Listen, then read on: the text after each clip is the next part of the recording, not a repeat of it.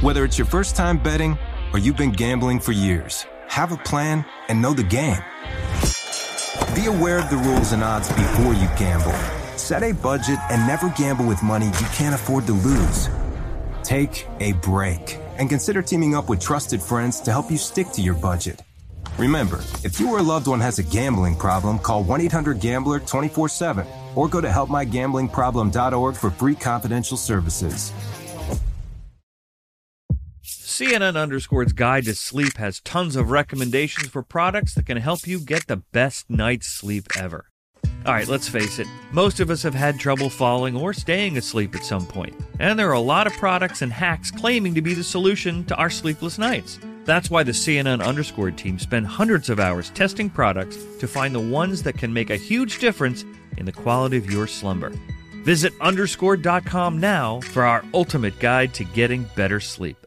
Welcome to the Scene to Scene podcast. I am your host, Valerie Complex. Today, I am chatting with Ji Young Yu. Ji Young stars as co lead in the six part limited series Expats. I think I learn a little bit with every character that I play. I think usually I play a character and it causes enough introspection that I learn something about myself. I honestly can't gush enough about Freaky Tales. I'm so excited to share it with more people. If you like what you hear, be sure to review, like, and subscribe to the Scene to Scene podcast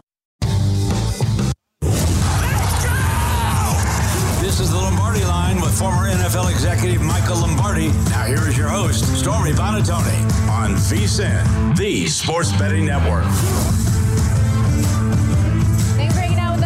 Monday morning edition of the Lombardi Line presented by DraftKings alongside Michael Lombardi, Stormy Buonantony with you. What a weekend capped by another heavyweight fight that resulted in heartbreak uh. in Western New York. And yes, Michael, we already hear you reacting to it. Hectic day. Um, we'll talk it all over as well as with Thomas Gable, director of the Race and Sportsbook, a little bit later on this hour at the Borgata. Um, Albert Breer is going to join us in hour two, talk through the coaching carousel, NFL Insider, of course, and VSIN Zone. Mike Pritchard coming coming up near the end of the show, get his reaction to the weekend and push it forward. But okay, Michael, we were touting Bills Chiefs as the best game of the divisional round, and boy, did it deliver. Which two words are worse for Buffalo fans at this point? Wide right or 13 seconds? What's worse? Well, I mean, there's so much that went into this game, right? It was kind of mirrored the game they played in Kansas City. The, uh, you know, the Tony game where he lines up off sides. That was 20 to 17. That game was the Bills dominated, had the ball for 37 minutes, and the Chiefs only had it for 22. But the Chiefs outgained them per play. Uh, this is a game where the Chiefs were only in third down five times the entire day. I mean, all the conversation we had during the week about, you know, are the Bills healthy? Who's coming? Who's playing? Who's not? It was a wounded unit, and their defensive front got pushed around. I think the biggest, the biggest takeaway from this game is how much improved the offensive line was mm. of the of the Kansas City Chiefs. How they were able to dominate the line of scrimmage, average 6.1 yards per carry in a game. Once again, Buffalo gets pushed around by an opponent in their home stadium in a playoff game. You got to have to say it. Now, look, you could say, well, we weren't healthy, all that, but I feel badly for Bills fans because this was one of those where, you know, they had their opportunity. And the reality was they couldn't make any plays in the passing game. I mean, that was the end of the day. They could run the football, but their longest pass play was 15 yards, Stormy. so you don't score points if you can't throw it and make chunk plays. And for the bad, the wide right, the digs drop is just as bad. I mean, they were fortunate this wasn't a 10 point lead. The, the, the, fumble by Hardman, not getting the fumble by Allen, they had everything going their way. They still couldn't make it happen. Yeah, you talk about the explosive plays in the pass game. ESPN Sports and Information Group had this. That it's only the second time in Josh Allen's 103 NFL starts that he didn't have at least one pass play of 20 plus yards. The other time was week five of his rookie year. And we all know that that wasn't his best. He was 0 for 5 on his pass attempts of 20 plus air yards and 20 four of his 26 completions on the day came within five yards of the line of scrimmage. And I think what frustrates you most if you're a Buffalo Bills fan, Michael, is that this felt like the year. This felt like the opportunity right. because if you're ever going to have a Kansas City Chiefs team that has appeared to be vulnerable and you get them at home, this is the one. And credit you because you called it all week long talking about, oh, well, this is Patrick Mahomes' first time on the road. He's an underdog. It doesn't matter. Home, road, underdog, favorite. At the end of the day, it's still Patrick Mahomes, and we might as well just stop doubting this Kansas City Chiefs team. I mean, if I would have told you that the Buffalo Bills are going to give up 6.1 yards per carry, that Andy Reid was going to call more runs than passes, you would have said no way. But he had no choice. And look, let's be clear Pacheco's the difference in the game, right? 15 carries, 97 yards. The only reason the game is close is for some reason they felt the urge to give the ball to Hardman. I don't know why. Pacheco was running it. No one wanted to tackle him, you know, and Hardman did his best to kind of impose his will on losing the game, but they overcame that. I, look, the, Andy Reid deserves a ton of credit for seeing his team trying to make it work all year, and then finally deciding after the Raider game, after embarrassing them on, th- on Christmas Day, we're going back to old school. We're going to go fix this line. We're going to run the ball. We're going to do our different things. We're going to throw it, and we got to get the quarterback to take the profits. And that's what he's done. You know, his longest pass play was only 32 yards, but he was accurate with the football. He was able to extend plays like we talked about. He had five carries for what, 19 yards? He had the long one for 24. We thought that would happen in the game. So once again, we're back to the drawing board for the Buffalo Bills. What do they do? So, my question to you is, Stormy, and for most of the people that send me these wonderful tweets about Bill Belichick's record mm. without Tom Brady, you know, he can't coach without. Okay, all right, if under that pretense, if that's what you believe, that that Belichick is a horrible coach unless he has unless he has Tom Brady, what does that say about Sean McDermott? No question, Michael. And I, I think that that is why a good question is and why we're hearing a lot of people today come out and say, what's next for the Buffalo Bills? And is Sean McDermott a part of it? Because they are consistently getting to the postseason and they have success until they don't. Like that's, I feel like the Buffalo Bills are becoming the AFC version of of Dak Prescott and the Cowboys to a certain extent, where they have all of this success. They've won, what is it, 58 games the last five seasons and haven't made a Super Bowl. And you have Josh Allen, who we talk about as this incredible athlete, and he is. And I am such a Josh Allen fan. Michael, you know that. I'm singing his praises every week. That's why I thought coming in that they had a chance to win this game. Obviously, they didn't. But we have this expectation of Josh Allen as an elite quarterback that can win the big games Yet he doesn't do that in the playoffs, and this team doesn't do it in the playoffs. Well, look, the team doesn't do it in the playoffs. And I think to me, if you go back to last year and you watch what the Cincinnati Bengals were able to do when they went in there on the exact same weekend, on the exact same weekend, the Cincinnati Bengals go in there and, you know, they were able to not give up, you know, they ran the ball for 5.1 yards a carry. Think about that. The Cincinnati Bengals who don't even want to run the ball they averaged 5 1 a carry against the Bills defense, which was at that point really healthy, correct? They were supposed to be. This year they're not healthy. Okay, so they give up 6 1. Like at some point, when are you going to sit there and say maybe we don't have the right pieces or the size and the girth to play run defense in Buffalo in late January where we need to be physical and take the game over? They can't do it. They didn't do it against a bad Bengal team who couldn't run the ball with backup offensive linemen last year, and they sure as heck couldn't do it against a well coached Kansas City offense that averaged 6 1.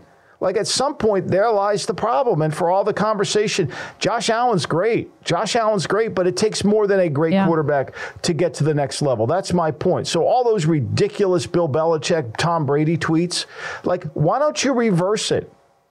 You know, there's an old adage in decision making if the opposite of what you want to do isn't ridiculous, then you're then you're isn't stupid, then you might be making a good decision, right? And so the opposite of this, the opposite is okay. Why isn't Josh Allen winning? Why why why didn't Warren Moon win seven? Why didn't Dan Marino win fifteen? You know, why did Brett Favre win one? Like, see, nobody says that. Nobody, everybody just, oh, here's the record. And they act like they're a genius when they do it. And you're watching this Buffalo Bills team, and you're sitting there saying they got one of the, they have a generational talent at quarterback. They can't get past it. They can't. They can't win a game when it's set up for them. So then, Michael, what what do they do? Like when it comes to this offseason and the cap issues that they're inevitably going to have, what do they do? How do they move forward and get those pieces together to be that more physical, winning made team? Well, I think you have to admit you have to you have to instead of they're going to go back and say we were injured, but they won't go back to the Bengal game and say we gave up 5-1 on 34 carries last year, right? That we let Joe Mixon and Samaje Perine basically average 5 yards a carry against us. Okay? You know, in, in 27 carries, they average five yards a carry. They, they won't go back that. They'll just say, hey, we built this team. This is who we are. We're a nickel defense. We got to rush the passer. We'll get the lead. Okay, that's all great in theory, but in practice, it hasn't manifested itself because we get in these games and people are running the ball on us. We can beat the teams during the regular season. That's not an issue. The issue is when we get to the postseason, can, do we have a team that can win in the yeah. postseason? And I don't think that's the case. And, and Sean McDermott, I'm not trying to get him fired. I, am trying to get him to think differently. Because if he doesn't, this is going to happen again. Yeah.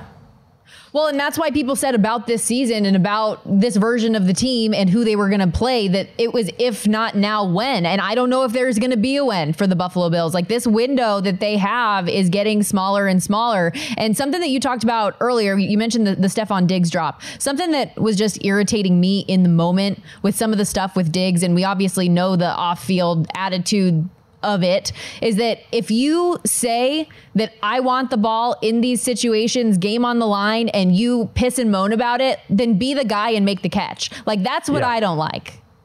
Right. I, I agree. I agree.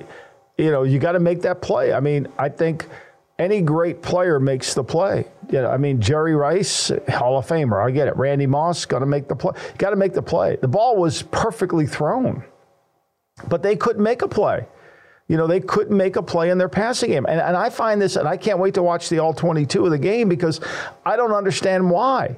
Like, I, I mean, it had to be they were playing split safety because they were trying to get the ball in the middle of the field, down the field. They were trying to do different things. But the biggest myth, and we said this on the show, Stormy, is that, oh, this offense is much different with Joe Brady. They're a better offense with Joe Brady. Yeah, they're better. They ran the football, but they weren't better in the passing yeah. game. They were never better in the passing game. And in a game they have to win, they didn't do it. I, I, I find it really it's so much of the narrative that you buy into it, right? Everybody buys the narrative. And I think we learned on Sun on Saturday, the Niners defense, that narrative that they're elite, that they're great. They have some definite strengths. They're not elite. Yeah, they're gonna have their work cut out for them. they're, they're, they're not the 02 Bucks or the 2000 uh, Ravens. You know, they're good, but you can run the ball on them, all that. You know, so I think this mythology that gets created from one week to the next really affects your handicapping. Sure. And I know there are probably a lot of people listening saying, why are you just going in exclusively on the Bills here and not giving Kansas City more of their flowers, more of their moment? We'll have all week to talk about the Chiefs and them moving forward as they do go on to face the Baltimore Ravens in the AFC Championship game once again, which, by the way, sixth straight year they're going to the AFC title game. But um, we want to focus on, on the Bills here today with their season coming to a close. Also, when we come back, the Lions are moving on to the NFC Championship against that San Francisco 49ers team. How how they got there against the Bucks, and a whole lot more when we return on the Lombardi line.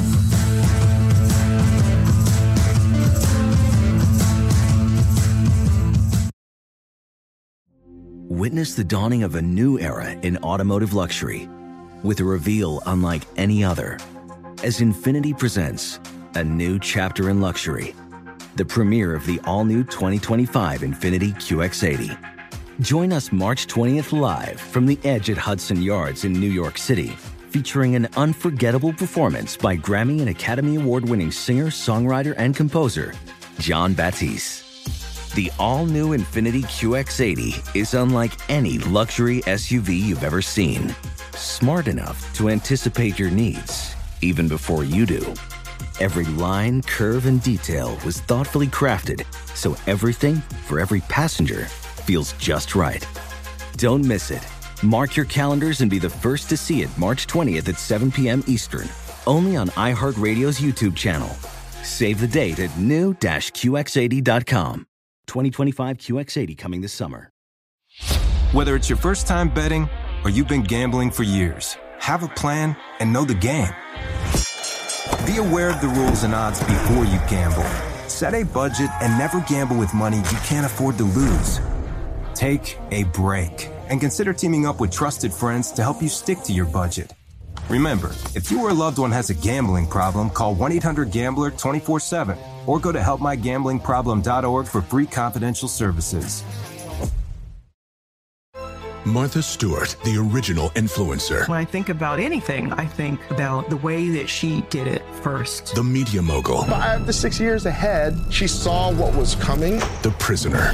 The rise, the fall, and the reinvention of an American icon. Once Martha paved the road, everybody else pretty much copied her. A CNN original series, The Many Lives of Martha Stewart, now streaming on Max.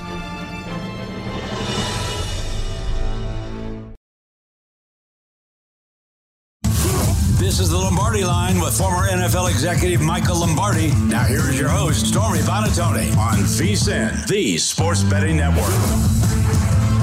If you haven't you check out our new vsin.com. The look is great, the content even better. Adam Burke's got his latest college basketball best bets for the day, Zach Cohen, NBA props for this evening, and of course, an opening line report for these conference championships coming up this weekend in the National Football League. The Chiefs win outright 27 24 as a two and a half, three point dog last night against the Buffalo Bills in the nightcap. And how about those Lions who are headed to their second conference championship game in franchise history? First time since 1991, Michael. Uh, a good win there and cover for them against the Bucks last night. Well, you know, it's funny when you when you watch the game and you look at the game books the last two weeks, you you kind of leave thinking, wait a minute, did the best team win the game? Did the best team win that game? Are you sure the Lions?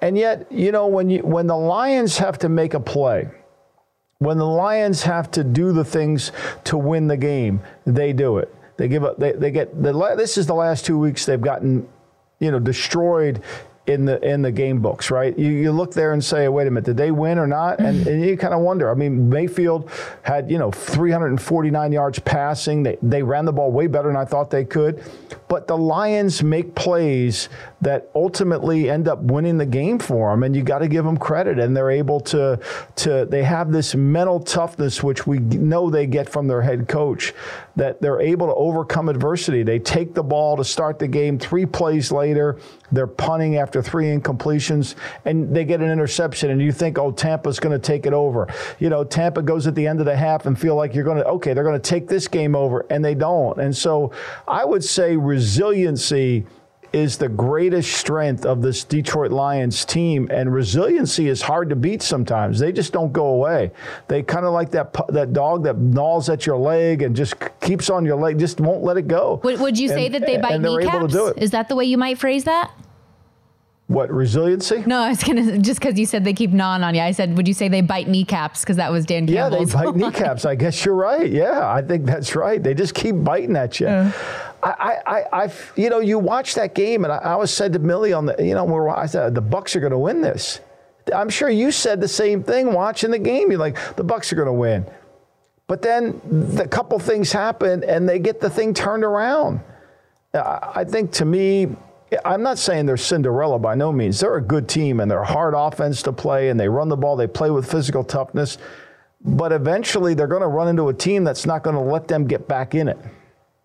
Um, by the way, a lot of those kind of hypothetical would you rather props yesterday you did a great job on because the Baker Mayfield touchdowns, the yards going over 300, that alternate number, all of that ends up coming home. Mayfield ends up actually being uh, having the most pass yards for the weekend, which cashed at plus 650, seven to one, wherever you got it from that standpoint. But when it comes to the Lions, Michael, you you've said a lot that maybe this is the year of Harbaugh with the Michigan Wolverines and the Ravens. Maybe it's the year of Michigan with the Lions potentially coming through in the NFC. What do you think now, based on what you've seen of them, um, in terms of their Super Bowl chances? How do you feel? Well, look, they, they have an offensive line that can block the front. Okay, last week against Green Bay, the 49ers, I hate to bring this up to you, they, they got zero sacks. They had six pressure quarterback hits on Love. Five of them came from Bosa. So what we saw in that game was we saw the ability of the Packers to protect. And Love was good for six drives. He was outstanding. Had 120 quarterback rating on those six drives, 168 yards. He was 15 for 22. But then when the game got a little tighter, all of a sudden, the last four possessions, he's six for 12 for 30 yards. He throws two picks. So they rose to the occasion. I, I think what Kyle Shanahan said after the game that this was a little bit like the Cleveland game for them. When they lost Deebo in Cleveland, they struggled. This game, they did a better job of handling the loss of Deebo because he's such a vital, intricate part of what they do, but it still affected them. I think now they have a week to prepare that he probably may not play. And I think that'll help them because if he does plays, it's easy to insert him. If he doesn't play, they've got they've got their game plan already set. The Lions match up. Now, here's where you get really worried. How do the Lions stop them? The Lions, Lions are not fast on defense. They're not fast when they play home, okay? Mm. Let's be clear here. They're not a fast defense even on the carpet indoors. They go outside to a grass field against a very fast offense. I think it becomes a real problem.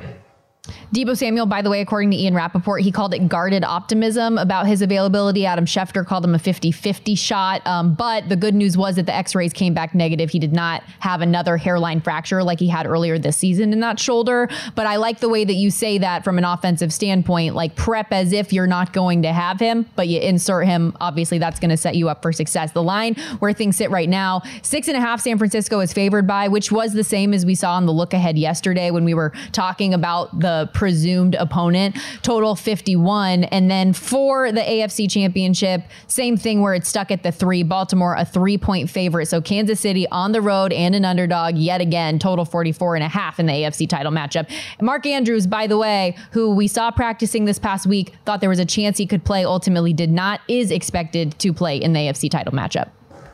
Yeah, I mean, that's just another weapon. I mean, look, one thing we did know what Buffalo did a really good job offensively is run the football.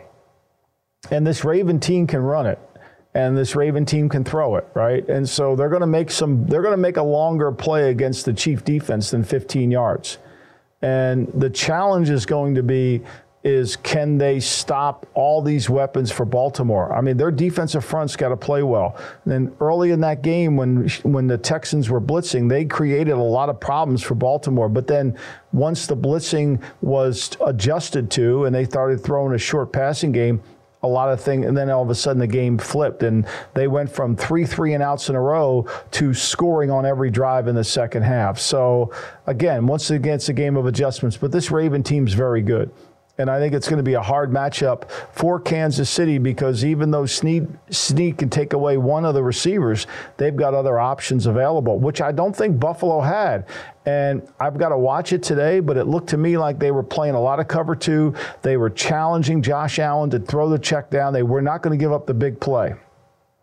I'm curious what you think about this line where it sits at three, because initially I look at Baltimore and what they were able to do in that second half and the way that, you know, late in the year, they really were just putting things together, especially offensively. And you think three, wow, maybe, maybe that's a gift here, only having to lay a field goal. And then conversely, you see the Kansas City Chiefs and you're getting a field goal again with the Chiefs. And you say, how do I turn down Patrick Mahomes, yeah. Andy Reid getting a field goal? Because so many doubters this past week against Buffalo. And then go ahead and what do they do? Yeah, I know, and and we were on the we were on the Kansas City side on that, but this is a little different, right? So th- there is not a lot of Andy Reid hasn't gone against the Macdonald defense as much. He's kind of going to have to guess a little bit. He'd gone against McDermott earlier in the year. We said this on the show yesterday. Andy beating Andy Reid a second time is a hard thing to right. do because he's going to come out and have a different game plan, and you're going to have to figure out what to do. And we saw it on the field without all their guys; it was hard for them to get the adjustments they needed. And look, it doesn't excuse that you give up 6.1 because your defensive line could still make plays, hmm. right? And, and, their defensive line, if you're Sean McDermott, you've got to be really disappointed in your inability to get control of the line of scrimmage with your front. So I, I think this KC team is good. But I think Baltimore's got a little bit of uniqueness to them that make them very challenging to play. I think Baltimore's defense will be a hard defense for the Kansas City Chiefs to play. I, I agree. And we've got all week to dive into that matchup. Because you bring up the Bills, though, again in that matchup, like there are so many reasons to be disappointed from that game. I know we were talking a little bit in the break, like what was up with that fake punt? When it's third and nine, do you really need to be thrown to the end zone or you just try to get the first down? I felt like time and time again, there were areas where you're just like, what are you doing, Buffalo? And that's yeah. with them still getting a couple of gifts. Like think about the the touchback that they get with the ball going out of the end zone when the Chiefs should have scored. Like there's a lot of stuff. I mean, everything went in their way, right? You know, could he have thrown the crosser to Diggs, which looked like that was part of the read, but he had the guy open in the end zone for a touchdown. Dawkins just got pushed back, yeah. right? You know, that became a problem. Then third down, usually when he scrambles to his right like he does on that third down play, he always makes a play. He seems like he always finds a way to kind of make a play in those situations, and he didn't. So uh, I think to me, that's a challenge. I mean, they, they did a really good job on keeping him from making that explosive play. They had a couple drops in the game. He tried. He put the ball right on the money mm-hmm. down the field, too. The one kid, I thought the kid, the one kid on the left sideline, I thought that should have been a catch, but it wasn't. And then, of course, the Diggs one. So, look, it's going to be a it's going to be a long winter in Buffalo. it's going to be a long winter in Buffalo. I know I'm not giving you a lot of time here, but in our last minute, any reaction to Todd Bowles going for two? You know, that was kind of interesting. It, it, was outside his personality. I didn't think that was something he would do, you know, uh, and, you know, I, am not a believer in that. You know, nobody gave Andy Reid crap for not going for two when it was when when when they were when they when they were offsides on the extra point. You noticed that yesterday? Yeah. Nobody, you know, he took the point. He, and he moved the kickoff back, tried to pin them back. Nobody said anything. I, I kind of like I, am not sure. I, I would rather go for two to win the game than have to go to two just to tie the game. Um, we're going to step aside here. When we come back, though, hitting up Thomas Gable, director of the Race and Sportsbook at the Borgata. Go behind the counter, find out how they did at the books yesterday and where the money's moving early for these conference championship games. We'll be right back.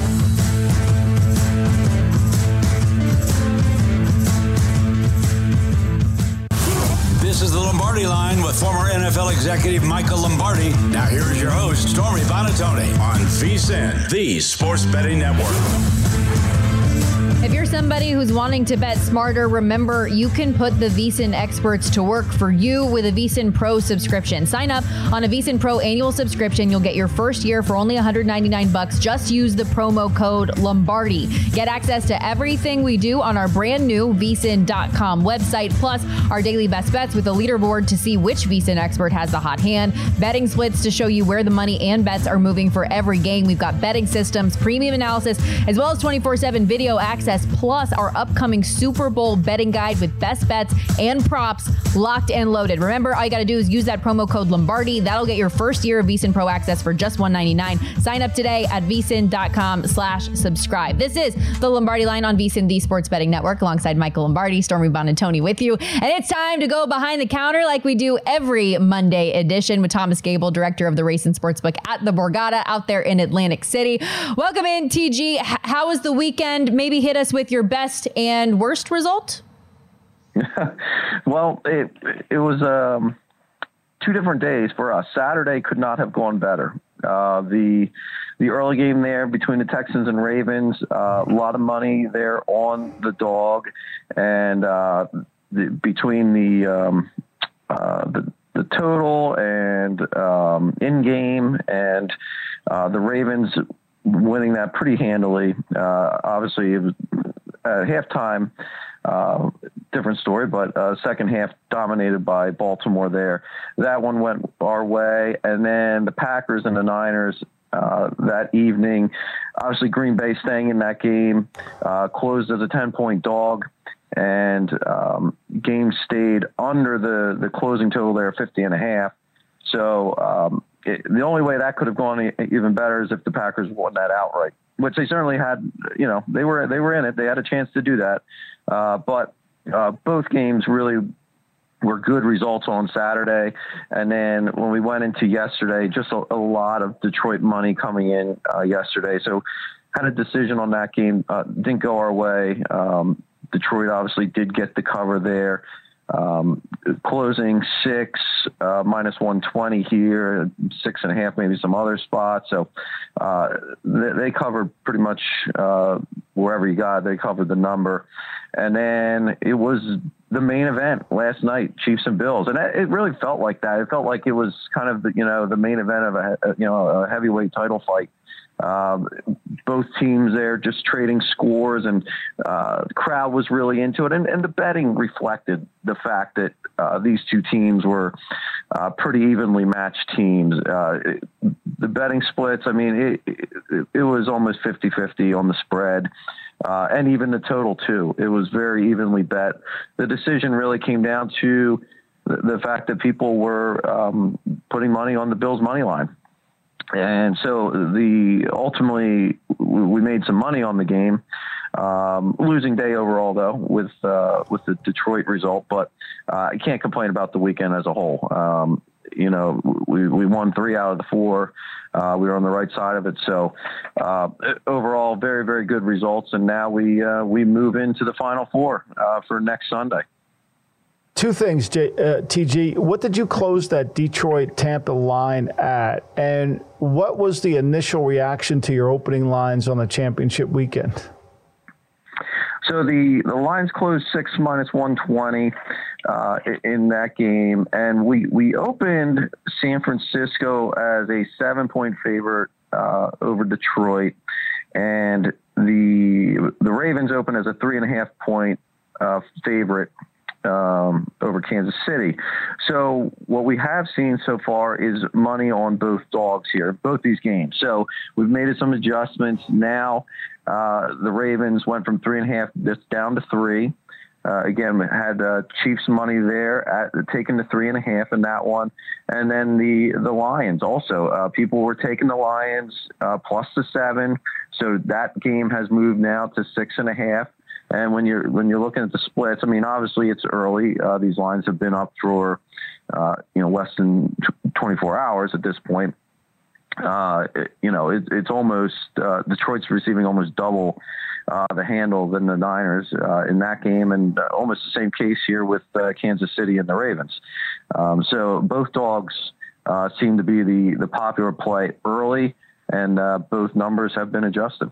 Well, TG, let's pull back the layers a little bit more on that Lions 49ers game because at first blush, I did think that the Lions were probably going to get a little bit more action just based on the way we've seen them play, with maybe some concern seeing San Francisco come out sluggish and Brock Purdy's issues in that game this past weekend. But is that an overreaction? Like, what's your view of this matchup? Because San Francisco, we know all season long, has looked like a Super Bowl contender.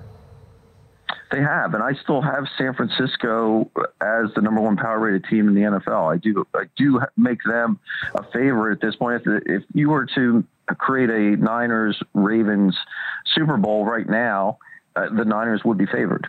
Uh, so, uh, you know, I, don't know if it's an overreaction. Obviously, Deebo, uh, his status is up in the air. I think he's 50 50, they're saying this morning.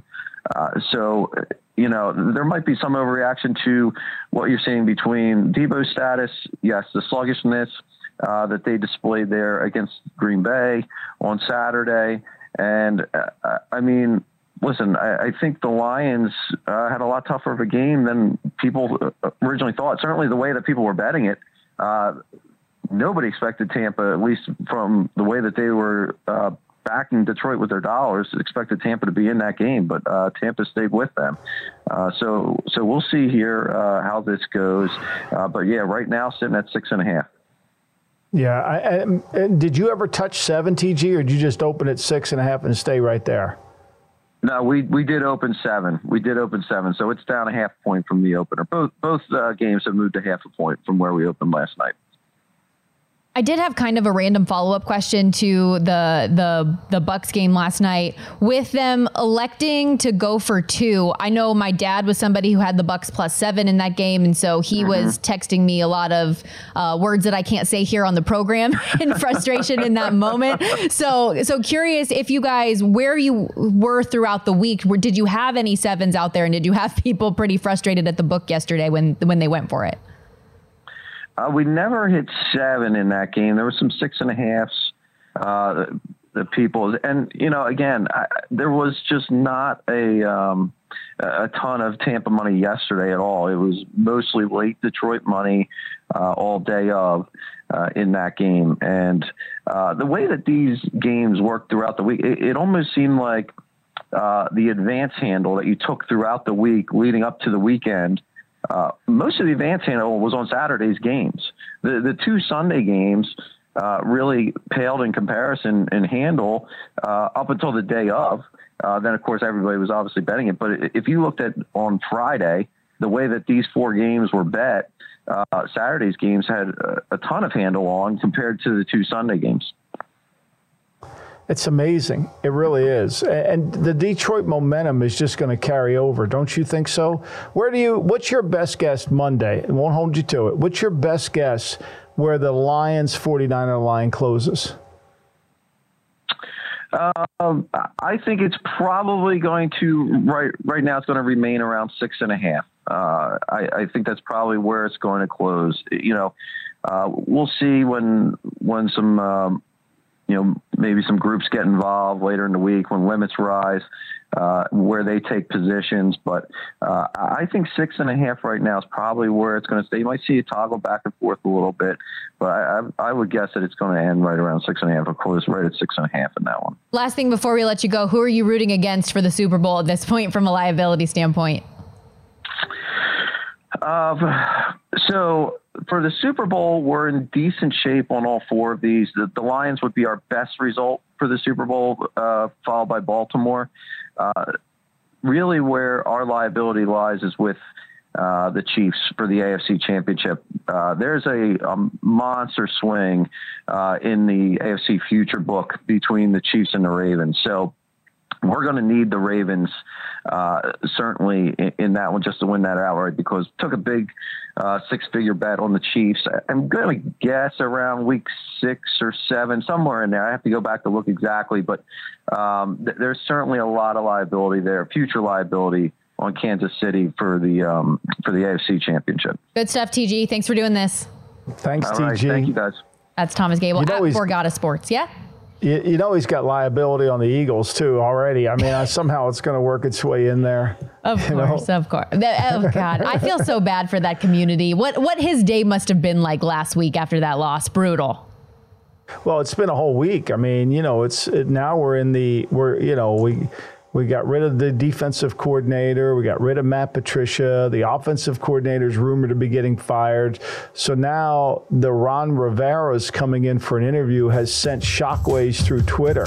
You're talking about, I mean, here's Ron Rivera, who was presided over one of the worst defenses in all of football last year and got worse after he took it over, is now coming in to be your Eagle defensive interview coordinator. That Good is, luck. See that, how this goes. That huh? was not what fans wanted to hear. Uh, speaking no, of, of, the coaching carousel, yeah, no, not at all. Speaking of the coaching carousel, though, hires and fires, we'll get into it all with Albert Breer of the MMQB coming up next. Witness the dawning of a new era in automotive luxury with a reveal unlike any other as Infiniti presents a new chapter in luxury, the premiere of the all new 2025 Infiniti QX80. Join us March 20th live from the edge at Hudson Yards in New York City, featuring an unforgettable performance by Grammy and Academy Award winning singer, songwriter, and composer, Jon Batiste. The all new Infiniti QX80 is unlike any luxury SUV you've ever seen. Smart enough to anticipate your needs even before you do. Every line, curve, and detail was thoughtfully crafted so everything for every passenger feels just right. Don't miss it. Mark your calendars and be the first to see it March 20th at 7 p.m. Eastern, only on iHeartRadio's YouTube channel. Save the date at new-QX80.com. 2025 QX80 coming this summer. Whether it's your first time betting or you've been gambling for years, have a plan and know the game. Be aware of the rules and odds before you gamble. Set a budget and never gamble with money you can't afford to lose. Take a break and consider teaming up with trusted friends to help you stick to your budget. Remember, if you or a loved one has a gambling problem, call 1 800 Gambler 24 7 or go to helpmygamblingproblem.org for free confidential services. Martha Stewart, the original influencer. When I think about anything, I think about the way that she did it first. The media mogul. Five to six years ahead, she saw what was coming. The prisoner. The rise, the fall, and the reinvention of an American icon. Once Martha paved the road, everybody else pretty much copied her. A CNN original series, The Many Lives of Martha Stewart, now streaming on Max.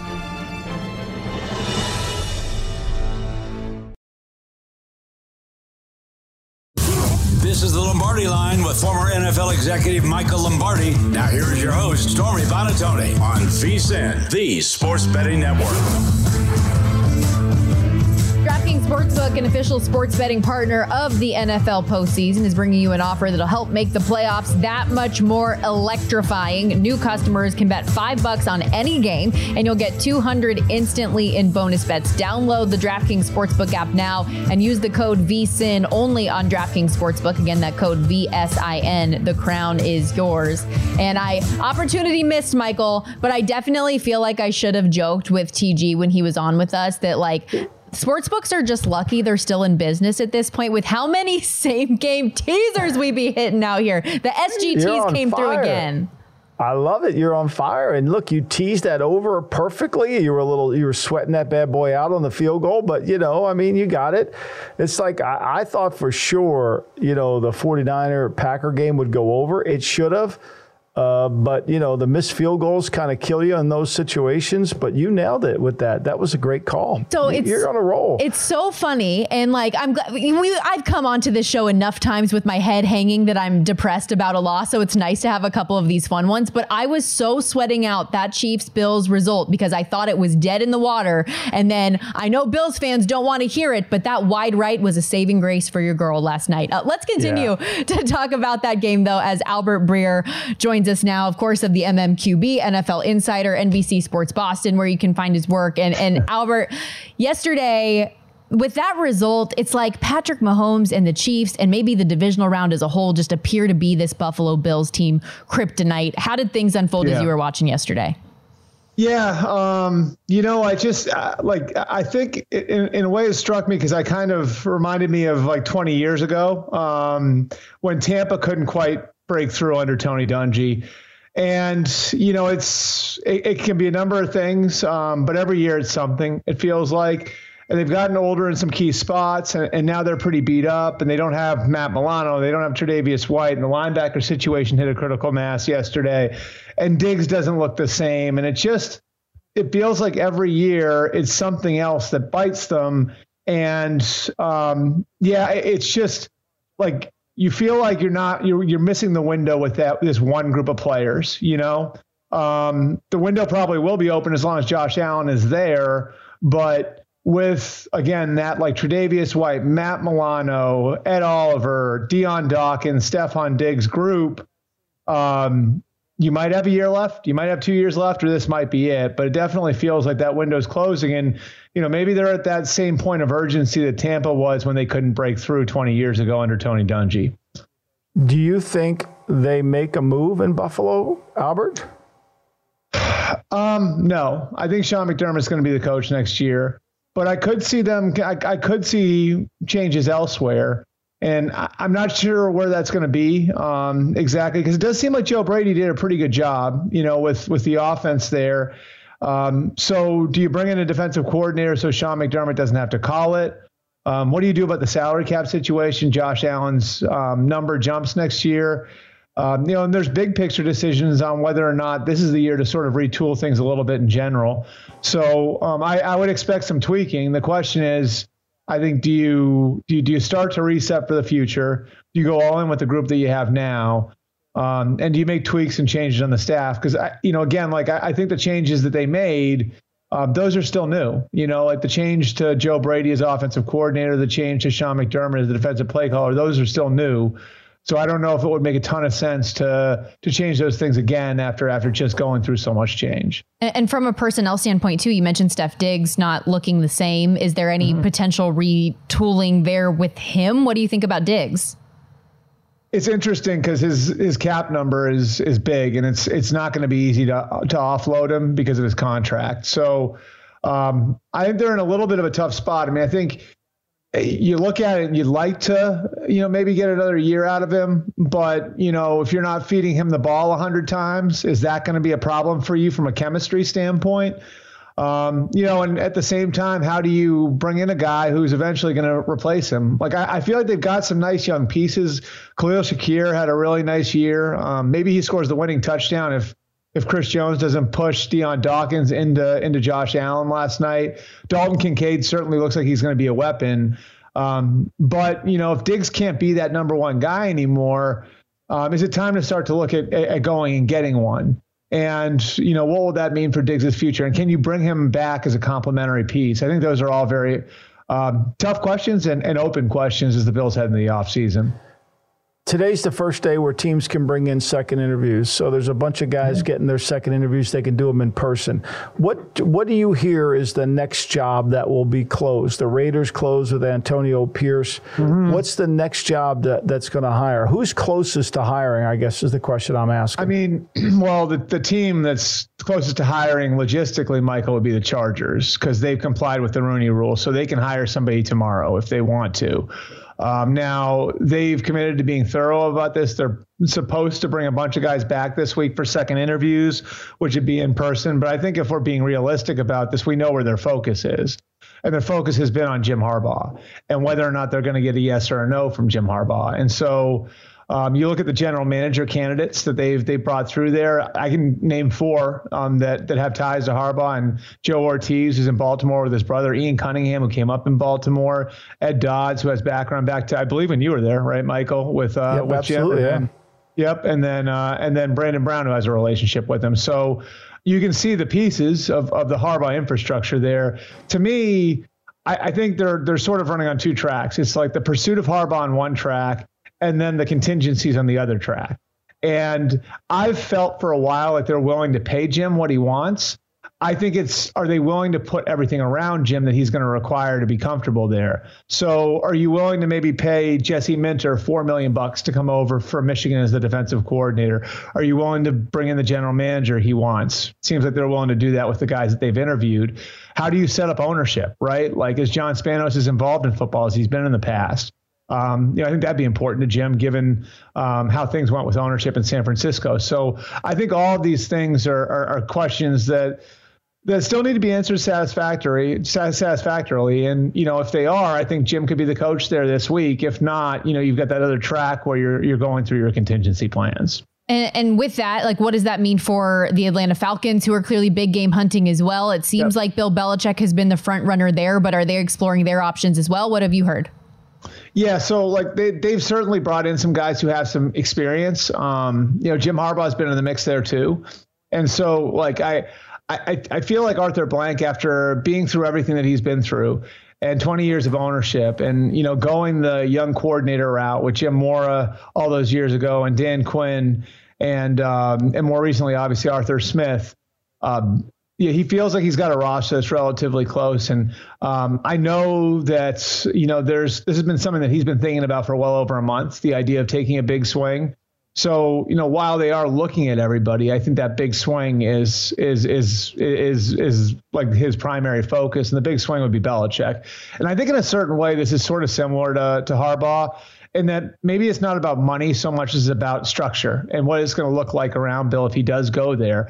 You know, what's what's Rich McKay's role? Like, I think that that's important. You know, if, if Bill's going to be there, how does the front office set up with uh, with with coaching? How does personnel set up with coaching? Um, you know, to me, like those are the questions that you really have to ask.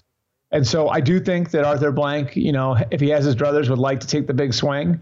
And so, you know, I think that puts Bill Belichick first, maybe Mike Vrabel um, second. And and then I think that you have some of the younger assistants in the mix. And if, if they were going to go with somebody younger, I, I, do think one name that's sort of under the radar to keep an eye on would be Joe Brady. Um, he's somebody who finished second to Arthur Smith three years ago when they hired Smith. And so he's somebody that they did have background with and like. But again, I think their priority would be to go get a Belichick or a Vrabel. Yeah, I mean, I, you know, I, I kind of have a hard time. I mean, went after Bill Parcells. He's gone after Joe Gibbs. You know, to me, to sell it to his fan base, and I think you're right. I think it's going to have to be the right structure. Where do you hear Vrabel? I mean, other than Atlanta and the Chargers, is he a hot commodity Yeah. anywhere? And there's always a surprise after this round. What what would be your guess of a surprise opening that would happen? Well, so um, it's weird, Michael, but it feels like Vrabel is almost. It's almost like Vrabel's running second a bunch of places. You know what I mean? Like it feels like, well, if Atlanta doesn't hire Belichick, maybe it Vra- be Vrabel. If the Chargers don't hire Harbaugh, maybe it would be Vrabel or Quinn or Carroll. If Seattle doesn't hire Quinn, maybe it would be Vrabel. So I, I think a lot of people like Mike. Um, but is he second in those places? Like I think Philly, like would have if if if that had opened, um, I, I certainly could have seen Vrabel being a possibility there. So I think with Mike specifically, he's very well thought of, and rightfully so. Um, but it does feel like there are a bunch of teams out there that maybe say, okay, if we can't get this guy, then we're going to turn to Mike. Um, I don't know if there's a surprise firing coming. I'm not sure. I'm not sure. I think that might have been Seattle. You know what I hmm. mean? Like I'm not sure who the surprise firing would be after the divisional round. Fair. Albert, thank you so much for the time. We appreciate Thanks, you. Thanks, Albert. Best You of luck. Thanks, guys. I hate when that music comes. I had like 20 more questions. We'll be right back on the Lombardi line. Keep it locked right here. Hour two coming up.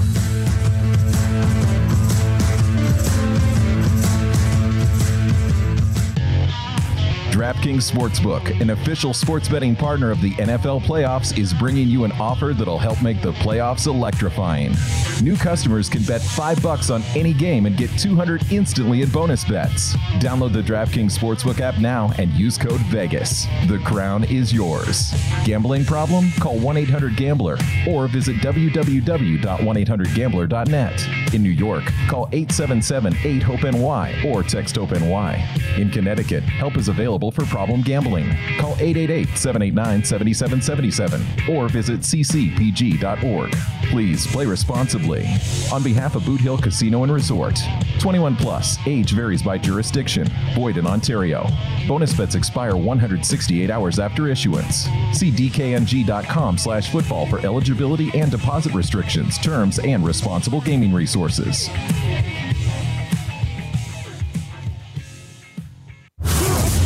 This year's Super Bowl without becoming a VSIN Pro subscriber. You'll get access to daily top picks from the VSIN experts, our 24-7 video stream, and betting splits so you can stay ahead of the line movement on every game. Join now and save more than $40 on an annual subscription using promo code SUPER. That's nearly 20% off the original price. That'll get you access to everything VSIN has to offer through the Super Bowl, March Madness, and more. Sign up at VSIN.com slash pro and use the promo code SUPER. If you didn't catch Follow the Money, here's what you missed. Six years in a row, Mahomes is in the AFC title game. And it's just all the issues they had on offense and the drops. And here they are, one win away from going back to the Super Bowl. It's nuts. But you, you feel for the Buffalo fans, I don't think they would have beat. They're probably going to get run out against the Ravens anyways. But you just. You really have to look at yourself in the mirror and examine things now in the offseason because there's some monster head coaches out there. You can't get over the hump. This is their ceiling. It's a big deal that you can't beat Mahomes because he's not going anywhere. And and the Bills get beat again. You finally you got this game at home. You finally got Mahomes coming to town, and you still lost. Got the lead at halftime. Got the lead at halftime. Yep. You're able to run on this team. Yep.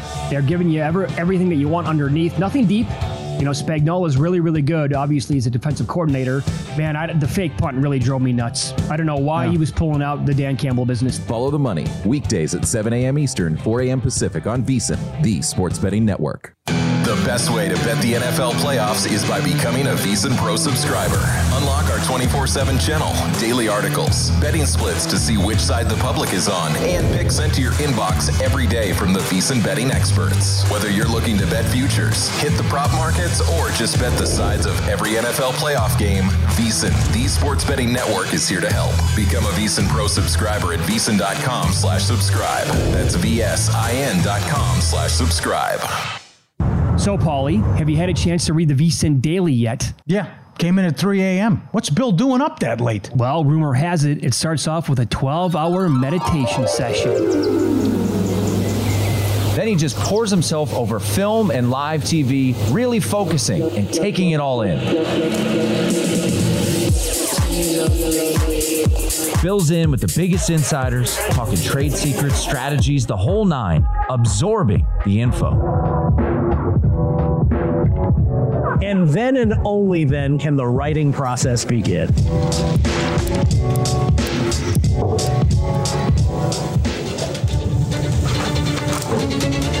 In Las Vegas, Bill's late night becomes your early morning. Wake up to the very latest betting insights in your inbox with the VSIN Daily. Sign up for free at vsin.com slash newsletter.